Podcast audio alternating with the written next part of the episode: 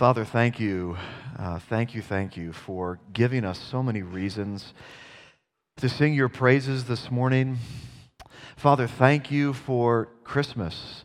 Thank you for Jesus, who was sent to earth 2,000 years ago as a baby born into poverty to grow up, to suffer and die for our sins, and rise from the grave victoriously. Father, help us this morning to be overwhelmed and amazed by your grace uh, in Jesus Christ. We pray these things in his precious name. Amen. Last summer, my family spent some time at Luby Bay Campground at Priest Lake. On the second day, we went down to the beach, and I noticed there was this very large, odd log structure on the beach. Someone had hastily put together a rudimentary teepee. They had stacked several logs end to end um, on the beach, and several of these logs were very large, over 100 pounds, maybe 200 pounds. And it was kind of there very tenuously um, and definitely a safety hazard, but I didn't think much of it. A couple hours later, I looked at the beach and noticed that one of my boys was chasing his younger brother down the beach at breakneck speed. And my younger son, Andrew, was running as fast as he could, like this, and he looked behind him to see his brother, and he kept running, and he ran into this huge teepee of logs. And he instantly hit the teepee and fell over, and he was screaming in pain. And because he hit the teepee so hard, one of the larger logs began to wobble. And this huge log came crashing down right on Andrew's back. Uh, and right away, we knew it was pretty serious. So my wife and I jumped out of our lawn chairs, ran across the beach to Andrew. He was screaming bloody murder, and we very carefully rolled this log off of him, and there was, he was scraped and bruised, and he was in serious pain. We gently rolled him over, and we realized after a while that he could not feel his legs. So five minutes elapsed, 10 minutes elapsed, 15 minutes elapsed, half hour elapsed, and he still could not feel or move his legs. So, of course, we're thinking, this kid's going to be paralyzed for life. I had visions of 40 years from now pushing him around in a wheelchair. So, my wife kept asking me to call 911. But all I could think about were dollar signs. So eventually, I called 911. And literally within minutes, these rescue workers emerged somehow out of the woods. I don't even know where they came from. They just showed up. And then a few minutes later, an ambulance showed up. A few minutes after that, a police boat showed up. And then a few minutes later, a helicopter showed up all there to rescue my son, Andrew. Now, I was pretty amazed by the efficiency of this rescue operation. We called 911, and literally within minutes, four groups of people show up to rescue my son, Andrew. I, thought about all the logistics involved in this rescue operation, and I was pretty amazed and impressed by all the infrastructure required to send four different rescue teams to rescue my son on the beaches of Priest Lake. Now, this was a pretty amazing rescue operation, but a much more impressive, much more involved, much more costly rescue operation happened 2,000 years ago. And of course, I'm referring to Christmas. Christmas is by far the greatest rescue operation to ever take place. Unless we understand what we're rescued from at Christmas, we're never going to be amazed by the grace of God. Which raises the question when Jesus came at Christmas on a divine rescue mission, what did he come to rescue us from? Well, several things. And this morning, I want to highlight three of those things that Jesus rescues us from at Christmas. Well, what does Jesus rescue us from? He rescues us from hell, He rescues us from Satan, and He rescues us from sin. And that's why Christmas should be an incredibly joyful season. Let's look at each one of those this morning. First, Jesus rescues us from hell.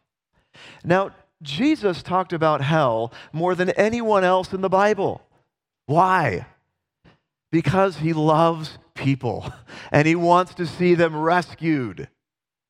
Well, what does the Bible say about hell? Hell is very painful. Consider Matthew 25 30 and cast that worthless servant into the outer darkness. In that place there will be weeping and gnashing of teeth. The pain of hell is so intense that it causes gnashing of teeth, grinding of teeth. One scholar says this It's never true to say that something hurts like hell, nothing hurts like hell. Hell is also eternal. Matthew 25, 41, Jesus says, Then he will say to those on his left, Depart from me, you cursed, into the eternal fire prepared for the devil and his angels. The fire is described as eternal. Matthew 25, 45 to 46. Then he will answer them, saying, Truly I say to you, as you did not do to one of the least of these, you did not do it to me. And these will go away into eternal punishment but the righteous into eternal life. Then one more text, 2 Thessalonians 1 7 to 9. Paul writes, and to grant relief to you who are afflicted as well as to us. When the Lord Jesus is revealed from heaven with his mighty angels in flaming fire, inflicting vengeance on those who do not know God and those who do not obey the gospel of our Lord Jesus, they will suffer the punishment of eternal destruction away from the presence of the Lord and from the glory of his might. In hell, there is no beauty, no singing, no refreshment, no friendship, no leisure, no rest, no love, no recreation, no hope because it lasts forever, and worst of all, no fellowship with God. Hell is a horrible place. It's important for us to think about this around Christmas time because Jesus came specifically to rescue us from this. Several years ago, I was very, very sick. I had a high fever, headaches, body aches, cold sweats. I was in bed for days. And I woke up late one night to throw up which I hate doing more than anything else in the world. It's nothing worse, in my opinion, than throwing up. But I couldn't. I just kept dry heaving over and over and over again. And as I sat there in my bed, dry heaving with sweat dripping off my forehead and my body aching, in intense pain and misery with a high fever, God whispered to me, Dave, hell is going to be like this but worse for all eternity. But because I love you, I've rescued you from this. Dave, why in the world would a loving God send anyone to a place as horrible as hell? Because God is not only loving beyond comprehension, He's also a God of perfect justice. And we must never forget that when we sin, we are sinning against a holy, righteous God who has done nothing but bless us with common grace our whole lives. Furthermore, our punishment is based on the fact that we are sinning against a God who is worthy of infinite glory. Imagine that one of your friends was sick of all the panhandling in downtown Spokane. After a while, he walked up to a homeless person and punched him in the face. What would happen to that person? He'd probably get into some type of legal trouble. But what if that same person punched in the face the mayor of Spokane? He'd get into more trouble. Well, what if he punched in the face the governor of Washington? Which may tempt some of you this morning. But we're called to honor those in civil authority. He'd get in even more trouble. What if he punched the President of the United States in the face? He'd get in even more trouble. Why? The greater the person we sin against, the greater the consequences. When we sin against God, we are sinning against a being who is worthy of infinite glory and honor and praise. There is no greater being who can be conceived in the universe than Yahweh, God Almighty. When we sin against Him, it's a huge deal. Therefore, our punishment is of infinite duration because He's a being worthy of infinite value. John Piper says this Degrees of blameworthiness come not from how long you offend dignity, but from how high the dignity is that you offend. And because our sin is offending a being who is worthy of infinite value, our punishment is also of infinite duration. That's how seriously God takes our sin. Well, Dave, how does Jesus actually rescue us from hell? He entered this world as a helpless, poor, dependent baby. The maker of all things lived in the womb of a nervous, poor teenager in a poor backwoods country for nine months. Amazing. What incredible humility and love. He lived a perfect life and died on the cross for our sins.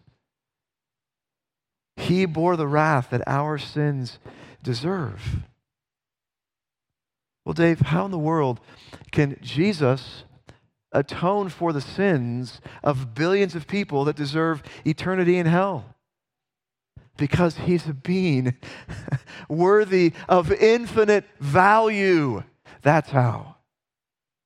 He lived, he died, he rose from the grave to rescue us from eternal conscious torment. That's why Christmas is such a wonderful, joyful occasion.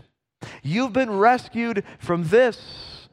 Jesus experienced hell on the cross, so you would never, ever have to experience hell. This, of course, raises at least two questions. First is this Have you thanked him recently?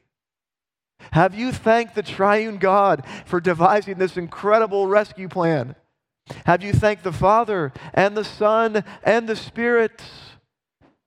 who in eternity past decreed this glorious plan to save you. Our lives as Christians should be one giant act of thanksgiving to God for rescuing us from hell. The next question is Have you been rescued? Have you repented of your sins and turned to Jesus for salvation? Have you humbled yourself and admitted that you need His forgiveness and grace and His rescue? If you haven't, why not do that this morning? Jesus rescues us from hell, but it gets even better. Second, Jesus rescues us from Satan. He rescues us from hell, and He also rescues us from Satan. Well, why do we need to be rescued from Satan? Because he wants to destroy us. 1 Peter 5 8, Peter writes, Be sober minded, be watchful. Your adversary, the devil, prowls around like a roaring lion seeking someone to devour. Satan is constantly on the prowl, looking to destroy people's lives, looking to destroy your life and my life. And he's really, really good at doing this. He's been doing this for literally thousands of years. He's a pro, he knows all the tricks of the trade, and he has ruined millions, if not billions, of lives.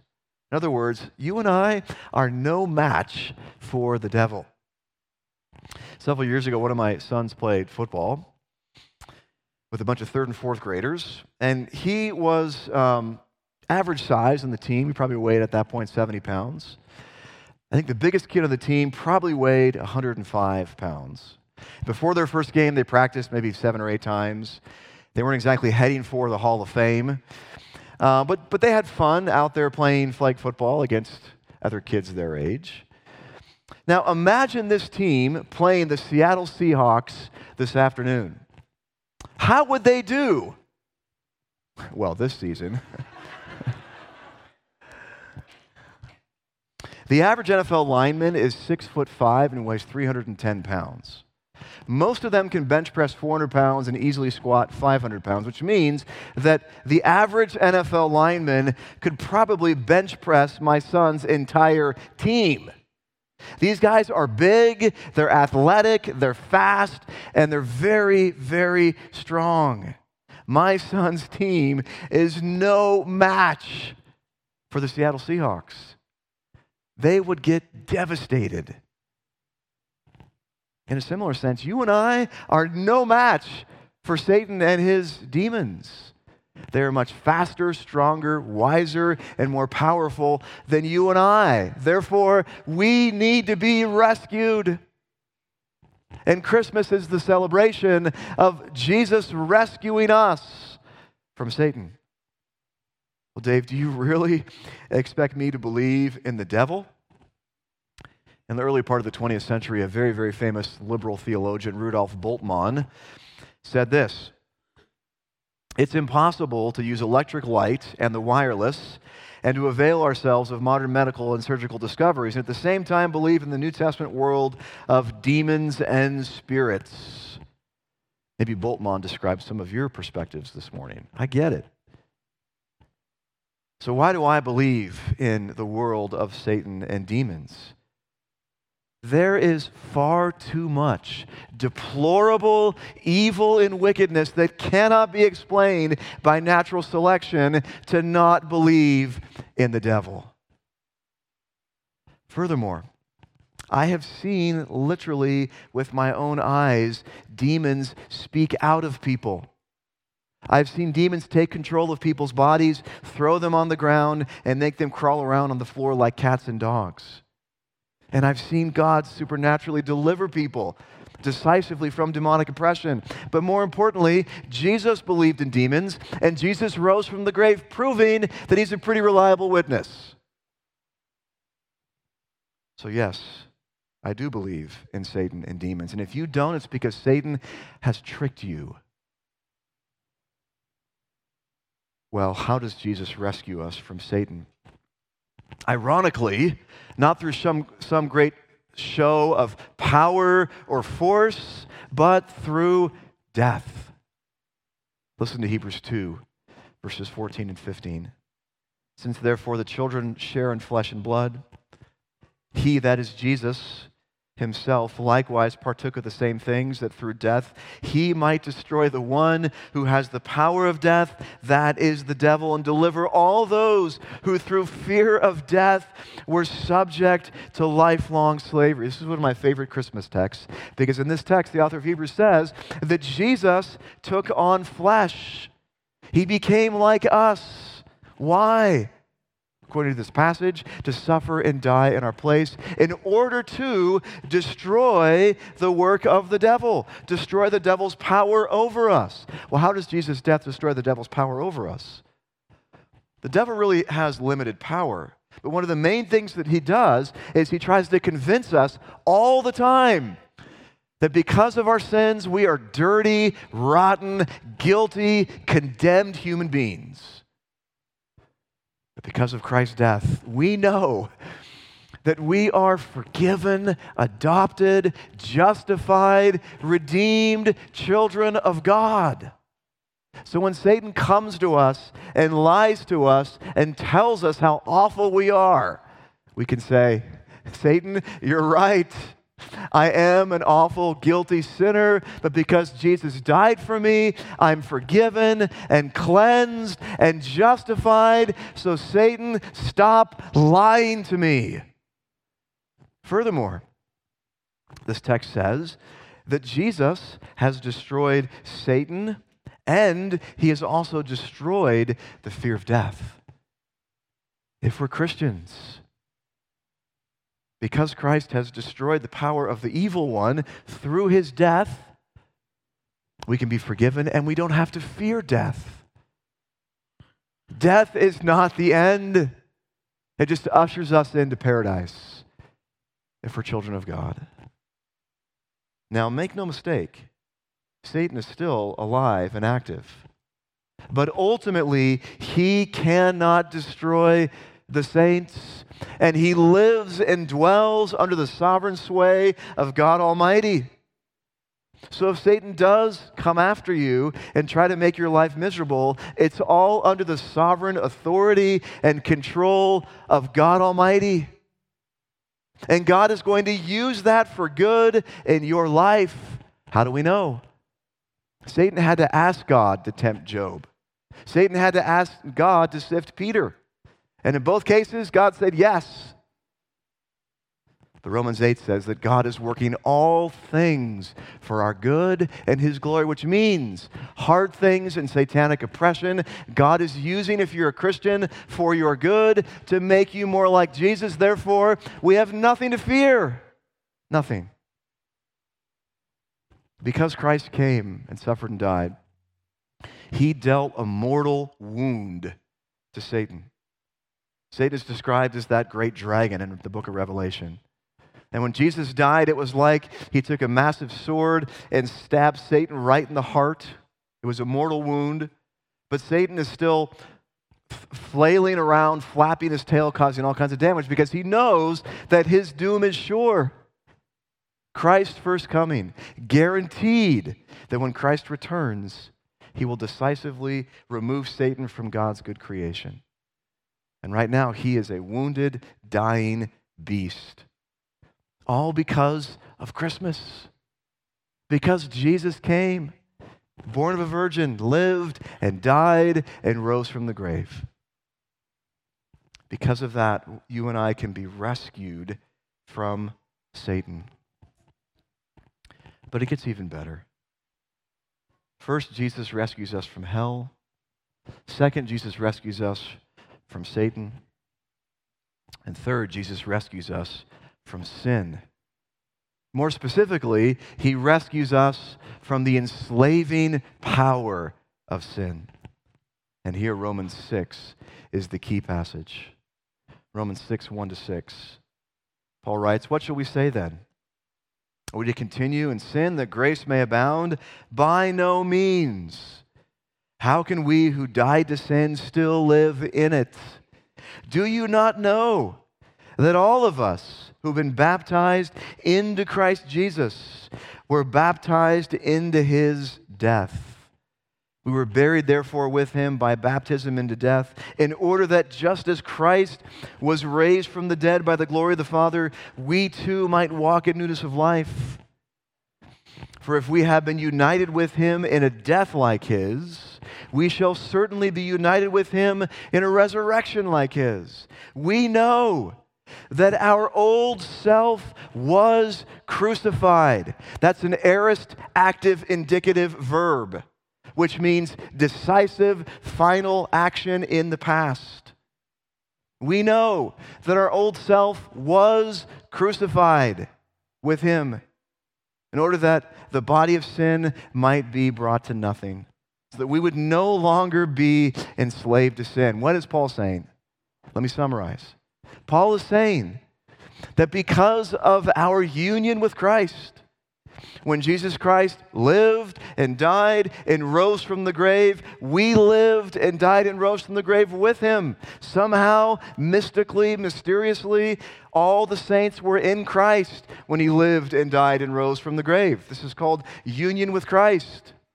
And when he died, our old self, enslaved by sin, under the dominion of sin, that old self was crucified, murdered, killed. He no longer exists, which means that you and I are no longer enslaved to sin. And if we are, something is drastically wrong. Therefore, Paul can write these amazing words Romans 6 2. How can we who died to sin still live in it? 6 6c. So that we should no longer be enslaved to sin. 611 and 12. So you must also consider yourselves dead to sin and alive to God in Christ Jesus. Let not sin therefore reign in your mortal body to make you obey its passions. 614. For sin will have no dominion over you. Do you believe that this morning? Do you believe that this morning? 618 says that Christians have been set free from sin. Again, through our mystical union with Christ, our old self was crucified with Christ. Therefore, we are no longer enslaved to sin or living under the power of sin as Christians. Theologians call this definitive sanctification, which is distinct from progressive sanctification. Definitive sanctification takes place the moment you believe the gospel. Progressive sanctification lasts your whole life. According to Wayne Grudem, this initial step in sanctification involves a, defi- a, definite break from the ruling power of sin. So the believer is no longer ruled or dominated by sin and no longer loves to sin. Because of definitive sanctification as described in Romans 6, there has been a definitive break with sin. Your old self is gone, it's been defeated decisively through union with Christ. February 2nd, 2014, was the greatest day in Seattle Seahawk history. Why? It was the day they won Super Bowl 48. The Seahawks defeated the Broncos 43 to 8 the largest margin of victory for an underdog and tied for the third largest point differential, over 35, in Super Bowl history. The Seahawks built a 22 0 lead at halftime and then a 36 0 advantage before allowing Denver to score. It really was a mercy score. The Seahawks defense scored a safety on the first play from scrimmage. You guys remember that? Wasn't that awesome? Okay. They also became the first team in Super Bowl history to score on a safety, a kickoff return, and an interception. The Broncos were held to almost 30 points below their scoring average. The Broncos were decisively and definitively defeated by the Seahawks, and nothing can change that. They can't go back and play that game again. That game is over, it's done with. The Seahawks won decisively. They thrashed the Broncos. If you're a Broncos fan, sorry. Jesus has definitively and decisively thrashed the old self in us. It's been murdered, it's been crucified, it's gone, it's done away with. And we can't go back and play that game again. It's over. Remember, crucified, aorist, active, indicative, an action in the past that cannot be repeated. In light of this, Christians should never, ever say something like this This sin has defeated me. I'm done fighting. Or, I've battled anger my whole life. I will never, ever have victory. Or, I've struggled with lust for decades. I'm just going to give up and throw in the towel. Or my marriage will never get better. Or I will never be a disciplined person. Or I will never be able to forgive so and so. All those statements are a denial of the efficacy of the rescue that Jesus has completed for us. According to Romans 6, if you're a Christian, you have been rescued from the enslaving power of sin. Again, Romans 6 says this, 6:11, you must also consider yourselves dead to sin and alive to God in Christ Jesus. 6:14. Sin will will have no dominion over you. Now, I am not advocating some kind of modified Wesleyan sinless perfection. No, the Bible's very clear that we're going to sin till the day we die. Sadly, because we live in these fleshly bodies. But nonetheless, Paul is saying in Romans 6 that Jesus Christ has broken the power of sin in us, which means that we should expect to grow in godliness and to have significant victory. God has given us everything we need to be rescued from the enslaving power of sin.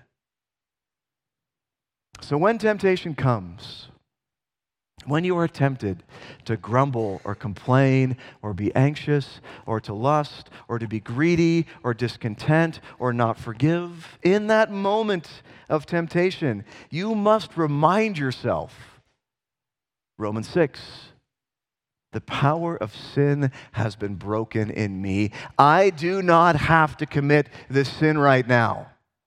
Jesus Christ has rescued me from the enslaving power of sin, plus, He's filled me with the Spirit. I don't have to sin. Paul tells us that we are to reckon ourselves dead to sin and alive to God in Christ Jesus. Now, some of the older hymns understood this better than we do. I love the words of O for a Thousand Tongues to Sing.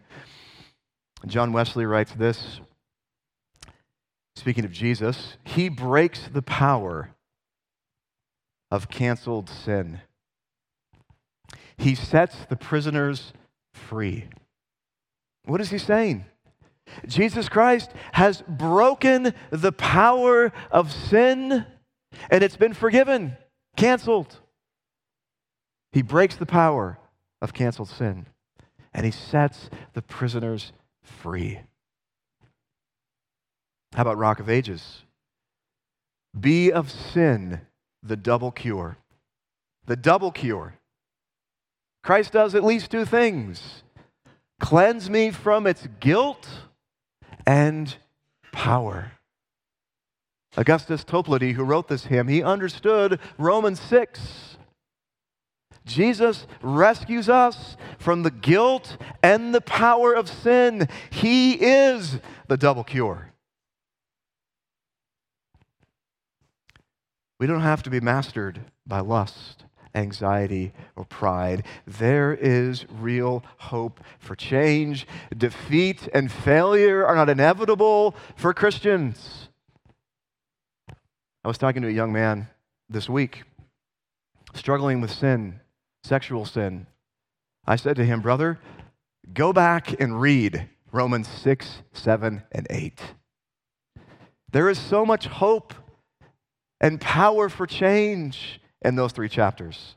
Chapter 6, Jesus breaks the power of sin.